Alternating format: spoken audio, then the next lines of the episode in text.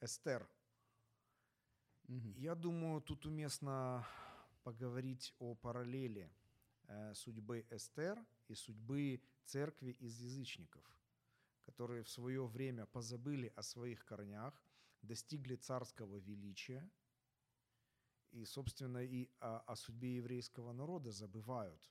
И когда со временем что-то происходит, в лучшем случае мы благословляем, в худшем случае, может быть, даже и выдаем их убийцам.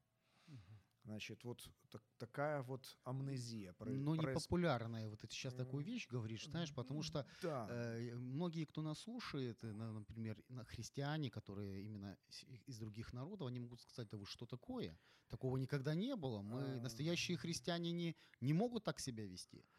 Ну, к сожалению, могут. История говорит о том, что было и происходит.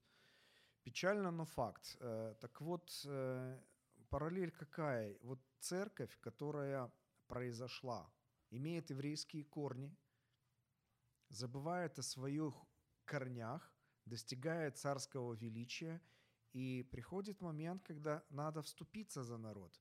И вот вопрос, что же выбирает церковь? Церковь из язычников, что же она выбирает? Если мы посмотрим на историю Эстер как на урок, в котором Бог нас предупреждает и дает нам ответ, как же поступить, то церковь должна вступиться. И ну, тут вот мы просто подходим к вопросу об антисемитизме, а если быть более правильным, то о юдофобии, потому что сам термин антисемитизм, он был выдуман – да. Причем выдуман с определенной целью для того, чтобы, ну, как бы я объясню, в чем как бы непонятность, размытость этого определения. Антисемитизм это, ну, тот, кто против семитов. Интересно, что арабы тоже семиты. Так я прошу прощения, если Израиль воюет с арабами, защищая свою территорию, Израиль автоматически в соответствии с этим термином подпадает под определение антисемитов. Но обычно говорят об антисемитизме как о выпадах в сторону евреев или против евреев. То есть размытое понятие, не конкретное. Причем это понятие раньше, оно было намного проще и прозрачнее. Юдофобия или ненависть к евреям. И церковь, к сожалению, очень часто оказывалась в этом замешана. И я думаю, что это церковь, направляемая неверными служителями и руководствующаяся, ну, скажем так, почвой для своих вот этих вот движений, она находила просто невежество паствы своей. То есть незнание Божьего замысла, незнание Писаний, незнание того, кто такой Израиль какие у него взаимоотношения с Богом, для чего Израиль вообще появился на этой планете. И, собственно говоря, если церковь берет на себя ответственность за эти вещи, признает эти факты и пытается таки каким-то образом исправить печальную свою историю, значит, и помочь еврейскому народу исполнить свое предназначение, то э, тут нужно понимать, что э, Мордыхай очень правильно говорит, не думай, что ты спасешься. То есть Одна спасешься. рано или поздно вскрылось бы ее еврейство. Угу. Ну, либо, в крайнем случае, она была бы обречена жить в одиночестве, зная о печальной судьбе своего народа, который был бы уничтожен. И ты знаешь, я немножко перебью.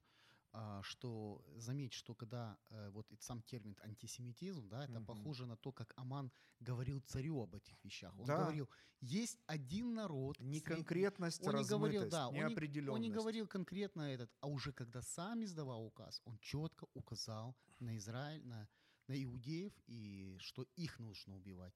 Не какой-то народ там непонятный. Ну что, время такое, знаешь, оно все-таки линейное в, наше, в нашем, скажем, восприятии. И подходит к концу уже наша передача. И я думаю, что мы продолжим эту интересную беседу, потому что столько много граней, знаешь, вот э, от, открываются, и я думаю, ва- нашим слушателям будет интересно услышать, э, что же у нас есть дальше, э, есть какие дальше соображения, мысли вот по этому поводу. Поэтому пишите нам, э, оставляйте ваши комментарии, и я надеюсь, мы продолжим, Виктор, эту беседу и пожелай что-нибудь вот нашим слушателям в преддверии Пурима и в День Святого Валентина. Ой, ну насчет Дня Святого Валентина не знаю. Могу пожелать только то, что пожелал Ишуа. Будьте святы, ибо Он свят. А по поводу Пурима, ну что, могу пожелать радостного, но в то же самое время рассудительного праздника. Не праздника плоти, а вот праздника духа, где мы бы обращались к Богу, чтобы Он показывал нам, а в каком состоянии мы находимся. Не находимся ли мы сами в состоянии вот такого вавилонского или медоперсидского добровольного рабства, потому что это рабство выбирает человек. Это не что-то, что на него насылается. Это выбор человека. И я могу сказать, что это испытание от Бога, будем ли мы верны заветним отношениям с Ним. Поэтому давайте праздновать Пурим рассудительно, но в то же самое время с радостью, потому что мы знаем, что мы имеем свободу от Ишуа для того, чтобы жить праведной и святой жизнью ради Него и для Него. Спасибо. С вами был Валентин Шиховцов и программа «Маген Израиль» и наш гость Виктор Расюк, учитель, мессианский учитель в еврейском институте и в мессианской общине. До встречи в следующую пятницу. Шалом. Шалом.